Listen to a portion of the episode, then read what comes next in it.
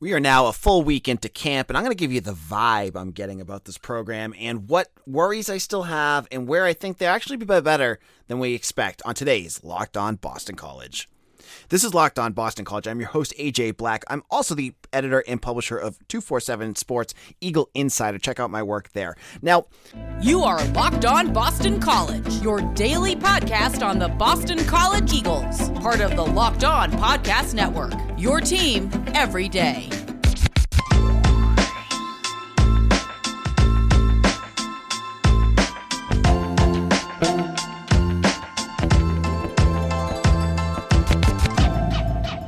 BC has started camp. They've had uh, six practices already since last Friday. They get tomorrow, uh, today off, Wednesday off, and Thursday is not open to the media, so that the media will be able to go back on Friday. But we've had a chance now to kind of watch and talk to the team, talk to the staff, and get a feel about just where things are at right now. Now, it's early, so things are still kind of evolving. They're still figuring out certain things. You know, maybe there's, you know, specific game plan pieces that it's going to take a little while for them to uh, get to that point, but they're not there yet because they're not even in pads yet. But what is the vibe I'm getting? What is the vibe that the staff has, that the, players have, that maybe gives us some clues on some of the things that are going on behind closed doors? First of all, let's look at Hafley. Hafley, he is the same Jeff Hafley in a sense that you've seen the last two years. You know, he's very pleasant. He's, you know, he he is forthcoming and talking to you and, very uh, non-confrontational. But you can definitely tell there's more of that killer edge to him this year. This edge that maybe it's the feeling of us against the world, which is absolutely a mantra Boston College should uh, should should adopt because they're they don't get much respect, and that's that's absolute truth right there. But maybe it's more just a feeling of being that underdog that will help Hafley and his players kind of find their their culture here. Now that's kind of been his his mantra on the recruiting trail. You talk he talks to a lot of kids. Many of them feel like they've been slighted by recruiting sites or the bigger programs that don't see in them what, you know, a guy like Jeff Hafley might see in them. And so this should ring true for this program. But it's that edge you see with Hafley uh, that, that adds it. And you know what? I think it's also going to ring true when we're looking at, you know, the play on the field. Like, he seems like he's a little bit more he's a little bit more assertive out there a little bit more like he's he's still that uh, supportive but he has that edge that he kind of gets on players if they're they're doing the wrong thing and that's the way you have to you have to have that i mean like when you watch a Dabo, I always bring up the same coaches, but Dabo Swinney, Nick Saban, Kirby Smart, they they all are positive to their players, but they have that uh, that edge that they expect the best out of them. And I feel like Hafley starting to get that. Like you always want to push them to get better. You always want to push them to do to improve and clean up things that are part of their games because it's the only way you're going to get your team to be better. So yeah, you want him to be friendly out there, but you also need he needs to have a little bit of the the the the edge of looking at things, finding out what's wrong, and and I see that more in him this year. And he's had that in him. I, you know, he talks about it a lot himself, and he str- and it sounds like something he kind of struggles with. You see Hafley talking about, you know, I need to be better at at knowing the offensive game plan more, being more involved in it. Uh, which is not to say he doesn't. He he's just clarifying that his mind always goes to defense first, but he that's something he's working on, and I think he want he he demands that of his players now, and and it's more evident than it has been in the past. So it's not to say that it hasn't been there. Um, I see that edge to him. It's going to be interesting to see how that edge presents itself um, on the field because we've seen in the years past he gets in he gets in the play you know opposing players' ears. I, I go back to that game that Hunter Long got hurt against UNC in 2020, and that player um uh, he got hit. I think it was like a low hit, and Hafley flew down the field and got in that player's face. Um, and you you see him a little bit with the working the refs, but that's a key there. It's annoying to watch someone like um, Dabo is a big one. He always does it. But like watching Dabo Swinney work the refs, it's annoying as an opposing fan base to watch him do that. But there's a there's a piece of it of it that is important to do. So if you're seeing, you know, you're the the refs calling things unequally. You need to call that out and not get yourself 15 yard penalties like Daz used to get done. I mean, he was doing that last year for Colorado State, but doing it in a way that the, the refs hear you. And I think Hafley, as, as he continues to grow, is going to get more into that kind of stuff, and that's good. That's that's the that's the the progression as a head coach that you want to see, and I think that piece is very clear in what he's doing. But I go back to the the offensive game plan comment with Hafley, and, and that piece of his progression and and I think Mitch said it on our show Monday. Like, yeah, he's gonna say that, but each coach they have their their comfort level, and you know they may say they want to get more involved, and they they definitely will get more involved. But in, at the end of the day, they they eh, all of us we go to what's comfortable for us. So a coach like Dabo, who was a wide receivers coach before, he might go gravitate more to the offense when they're talking. That might be why Brent Venables was so valuable to him. Hafley has made it very clear that the offense is, is more of a challenge. That's why he has Rob Chudzinski with him, who's there. For those who are asking, he's still there. He talked Hafley talked about him earlier last week. Um, that he's still you know talking to uh, him about offensive game plan type of stuff. But you know he may end up going more towards like, hey, you know, okay, this is what we're doing, blah blah blah. Now let me go to the defensive backs. That that might just be kind of the the natural progression in the way he looks at things. So I think that that's going to be a challenge for him. And honestly, I'm not sure it's something that he has to do. Like if you, I, if, when you have that mentality, when you when you come in with a defensive minded mentality, and that's what exactly what Jeff Hafley has, you go with hiring the best assistants that you can to execute what you hope to be the best game plan in your mind and let them kind of do it with interference here and there, but that I think that might be reason reason number one why a lot of these offensive uh, coaches are gone. You know, like Hafley had certain things that he wanted done, so he did have that mind frame for it, but they just weren't doing it. And he's he, you know, everything is positive right now. He's not going to say anything negative, but I think you know, he's starting to see more of what the offensive game plan is going to start to evolve into. Those changes from McNulty, uh, from Cignetti that we've seen, uh, we haven't seen yet because it took it took them to the summer camp to basically get those in. And I think we're going to wait and find out, you know, what those are going to look like and how much of an impact he has out there because he's going to sit in on those meetings, I'm sure, with the certain, you know, squads and talking to Phil Jurkovec and all that good stuff. But he's got to have some faith in John McNulty too, and I think that's part of the reason why he brought him in was a nice veteran head coach, uh, offensive coordinator from a big time program like Notre Dame who's done that before, and he's he's surrounded himself with a lot of other positional coaches that have experience. You know, Richie Gunnell was nice, but and and this is not to knock him at all. But Darrell Wyatt, their new wide receivers coach, is much more experienced. He's had he has a longer track record than him, and that might be more of the reason why they're doing it. Same thing with Googs. You know, Dave DeGuglielmo, their offensive line coach, he he has uh, he's been coaching more than you know many of these coaches combined. He's been in NFL, college, you name it, he's done it, and it's a it's a it's a resume that is far exceeds what Matt Applebaum had last year. So you got much more experienced guys out there, and hopefully as much as he wants to put himself in there, Hafley just relies on the experience and lets the guys, gives them the game plan, the vision of what he wants to do to attack a, defense, and goes from there. But that's one of the first takeaways. In a moment, I'm going to give you more um, in depth t- discussion about the offensive line. I talked to Jack Conley today at, at practice and more Hafley at practice, and I'll give you some more uh, insight into where things are at with that group. Now, BetOnline is the fastest and easiest way to check in on all your betting needs. Find all your favorite sports and events at the number one online source for odds, lines, and games. Find reviews and news of every league, including Major League Baseball, NFL, NBA, NHL, combat sports, esports, and even golf. BetOnline continues to be the top online resource for all your sports wagering information from live in-game betting, scores, and podcasts. They've got you covered. Head to BetOnline line today or use your mobile device to learn more about the action happening today on their website. You can do anything. I love going for their baseball ones. You know, uh, Ohtani, the the outfielder for the the Angels. I got a nice little prop bet on him having a hit today. Got my fingers crossed on that one. But they're all, you know, anything you can think of, Bet Online has it, and I think that's what makes them better than any other site. So head on over to Bet Online, where the game starts.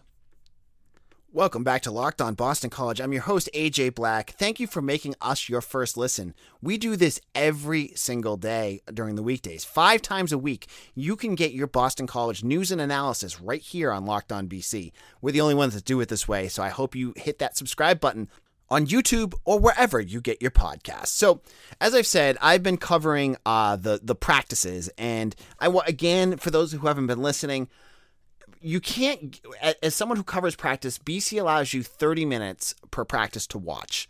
And a lot of times it's stretching it's getting some warm-ups in. They do some drills at the end that you can kind of get a chance to watch but you don't get to see the implementation of the game plan. The more interesting information honestly comes from the press conferences getting to talk to the staff and the players. Now to be fair, they're conditioned. They're not going to give you everything, and if there's something that's struggling with, they're not going to bring it up. It's it's going to be something they talk about behind closed doors. So you're only getting certain information, but you get a vibe, and certain vibes give you a better sense of what's really going on with the team. And talking to the players, um, you get a sense of where they're at. So, for instance, just right off the top of the bat, you can tell that Phil Jurkovec is very happy to not have to talk about his wrist anymore or his hand anymore. He seems very relieved to be, uh, you know, free and clear of all of that and being able to to talk more about the game plan. And you know, he seems happier. He seems much happier than he did last year. Um, he, in fact, when I left practice today, he was still in there when it was like 90 degrees in in the fish field house. It's it's swampy in there, man. Um, he was in there throwing bombs with Emmett Morehead back and forth. They look like they're having a blast out there. So he, he's got a good vibe to him, but it's not that kind of stuff I wanted to bring up. It is the offensive line, which is still and will always be the biggest question mark heading into this season. You know, if you're listening for the first time, just to re, re I always want to make sure you know the situation. Boston College lost four offensive linemen that were starters last year to the NFL draft, and Christian Mahogany, who was going to be an All-American guard for the Eagles, tore his ACL and is out for the year. So BC is now ha- now has to line up five offensive linemen that have not started consistently or are brand new and put them together with a new offensive line coach and a new offensive coordinator. And so when you see uh, all these preseason analysis, it's a, it's the biggest concern of everyone, and rightfully so. But I love what for blog. I think it was for Blogston that said to us during our Twitter space yesterday. He's a fan of the show. He's been on here to talk before. He brought up that 2019 might be a good mark of where this offensive line could be. Remember, there was you know there was only two and a half, I believe, guys on that Ross on that line that had played consistently. Now Trapilo, Conley, they've had they've had their opportunities to be out there, so you're not that far off. And, and Conley, you need to see some improvement. But where is that offensive line now? I think is that what everyone wants to know. Everyone keeps tweeting at me. Hey AJ, who's going to be the five starting offensive lineman? Hey AJ, what you know, is this guy going to be the guard? Is that guy going to be the tackle? it's it's very consistent right now. The, the, the consistency is inconsistency right now because they are lining up everyone everywhere. And we got a chance to talk to Jack Conley today, who brought that up. You know, he mentioned uh, some of the names that you're going to want to watch for. I asked him about Jude Bowry, and he called him, you know, very athletic, very powerful, very quick. He seems to have learned a lot.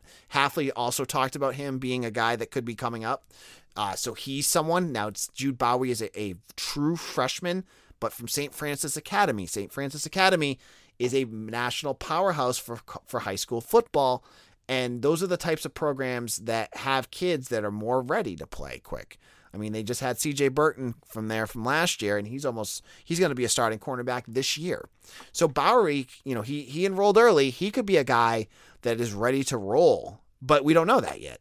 We also don't know if Kevin Cline, another player that both uh, Hafley and and uh, Conley brought up today, he is a I think he's a redshirt sophomore. I think he's a sophomore at this point. He's a kid from Florida who came in, I think, at 6'7, 350 pounds. He was absolutely massive when he came to campus. I think he might have even been close. He might have actually been pushing 370 when he got here. Um, he's turned down to 315. But Hafley said, you know, Cline can play guard, Cline can play tackle, Trapilo can play guard, Ozzy Trapilo can play tackle. Ozzy Trapilo is a name that you're going to want to watch for at tackle and guard. That could be a really he could be the the the the the MVP of that line this year. But I think that's where they're at right now. and it, it, it's it's frustrating for some of us that are some of you out there that really want to know now but they're right now they are plugging and playing everyone everywhere it's like it's like playing um it, you know building a house or not actually it's not like building a house it's like trying to create a robot. You put together all these different pieces. Sometimes it doesn't work. You move something over here. You move that connector over here. See what happens. See what actually gets it to work. And I think that's where the offensive line is right now. Um, and I was talking to another reporter after practice today, and he said, Yeah, you know, when I heard Hafley say uh, they're running the ball 50% of the time, he goes, That to me means that the offensive line still hasn't figured it out yet. And that they're still, you know, because run blocking is easy. You, you go attack that guy, but it's the pass blocking that's a little bit cha- more challenging. So he said, you know, he, his his comment was, you know, they're still working on it. And that makes sense. It's only a week into camp right now. So this is just a, a, a weekend takeaway for BC. This is just what we have learned about at this moment. So, you know, when you see reports that, you know, uh, I think he's a, a, freshman or he's a redshirt freshman, Otto Hess, uh, has been doing real well at guard. That's great. But is he actually going to be the the guard there, or is he, you know, is he doing it just to try it out? So you can't really read in. my my point is with the offensive line it seems like they're a week in. And Conley feels pretty confident that that they're they're getting things together. He seemed it when you talked to him. He seemed very confident that things are going to come together. But they still have three more weeks left. So I think that's kind of where it's at. And I don't expect BC to come up with an answer to the offensive line situation until like a week before the game when we get that first depth chart. And even then, sometimes Hafley just says, sends those out and changes it on the fly. So well, we might have to wait until uh, opening snap against Rutgers on the third. Now, in our final segment, I'm going to talk a little bit about the passing game and look at a few different things that came up over the press conferences over the last few weeks and where my thoughts are about the state of the passing game and what I think BC may be going uh, in 2022. This is Locked On Boston College. AJ Black. This is our second big camp discussion here on Locked On Boston College. Again, I am an insider. I cover Boston College. I go to practices as much as I can and I give you what I see, what I hear, and give you my impressions of what's going on. And I again, I have other resources through Eagle Insider. I, you're getting it from you're getting it well from the horse's mouth. So each of you that have made us your first listen again, thank you so much. You're gonna have a we're gonna have a great time covering and listening to Boston College news together throughout the season. Now, one of the biggest non-question marks this year, I think, has to be the the passing game. Now, of course, the caveat to all of this is can Phil Jurkovec stay healthy? I must have said that probably 400 times doing this every single day. So we're not even going to get into that piece if Phil Jurkovec stays healthy because we've talked about that. What we're going to look at here is where the offense is going, where the the wide receivers need to step up here because the the key that the the storyline coming out of camp right now to me is BC is going to do everything in their power to get Zay Flowers the ball as much as humanly possible because he is a as we saw over we've seen over and over again he can be a game changer. But Hafley has said you know I, I think he said and quote me if I'm wrong I think he says his goal is to have uh, Flowers touch the ball like 15 times a game which is crazy given that you know he's averaging only four or five catches a game I think last year again with Grosel throwing on the ball. I get that. But what can Hafley, what can this offense do with new offensive coordinator John McNulty that can kind of change things up, that gets the ball to him, that gets things going? And it's not just gimmicky college stuff. There's parts of the game I think BC is going to need to improve upon, and it's not just Flowers, that's going to take this passing game to the next level. And and to me, that is the short game. Now, I one of the new features that I have on Eagle Insider is I, I get I have access now to Pro Football Focus. I've been looking at their grades, and one of the great uh, one of the things I pulled up when I when I did my wide receiver preview yesterday was I looked at Zay Flowers' grades, and if you look at what he can do on the long game when those deep passes, his grades are like elite. He has like a 92, which if you follow Pro Football Focus, you know how high of a grade that is. That's like that's excelling at the long pass. But it goes down as it goes in, like as it goes shorter and shorter. And to the point where when around where he would take a, a screen pass, he's well below average. And I think that's not just on Zay, I think that's also on Jurkovec. that there's been something in this last in this last couple years under Cignetti, the the offensive coordinator now with Pitt, that shows that BC is not that uh, efficient with the short game. Jurkovec struggled throwing those. He said it himself. Like he has not been the best at getting those passes to their receivers in a good way. And that is something that he wants to, to improve upon. We talked to Mitch Wolf. Mitch was saying that that's something that Jurkovec has to improve on. And it's not just screen passes. We're talking quick ones, slants, all that kind of good stuff. That needs to be a focal point of this offense. And we're going to have to hear more about it. I think hearing from the players, hearing from the staff that that's something that they're looking at is, is a positive sign because we know Jurkovec can throw a 40 yard bomb. That's not something that we're worried about here. It's hitting Zay Flowers for five yards, letting him run for 12. It's hitting Zay Flowers for a quick first down or hitting Jaden Williams over the middle. Those are the things that this offense needs to continue to improve upon. And I get the sense just from talking to the staff and to the players that this is a, a focal point of this offseason, that this is what they're looking at at camp, figuring out ways of getting better at it, using McNulty's system to kind of improve upon that. So, I, for those of you out there that are hoping to see more of that, I think you're going to see it. We're just going to see how effective it's going to be.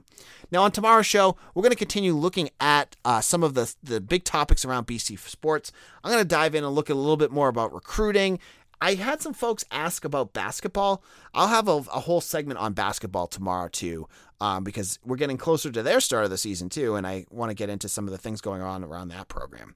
This is AJ Black. You can follow me on Twitter at AJ Black underscore BC or at Locked On BC. Again, we're on Facebook, we're on Instagram, we're everywhere. Find us wherever you get your social media. Again, if you have not hit subscribe on YouTube, do that now. Go to YouTube, hit subscribe. It helps us a ton. Thank you all who have done that. We'll be back tomorrow with another show, and I can't wait to talk to you then. See, see you soon.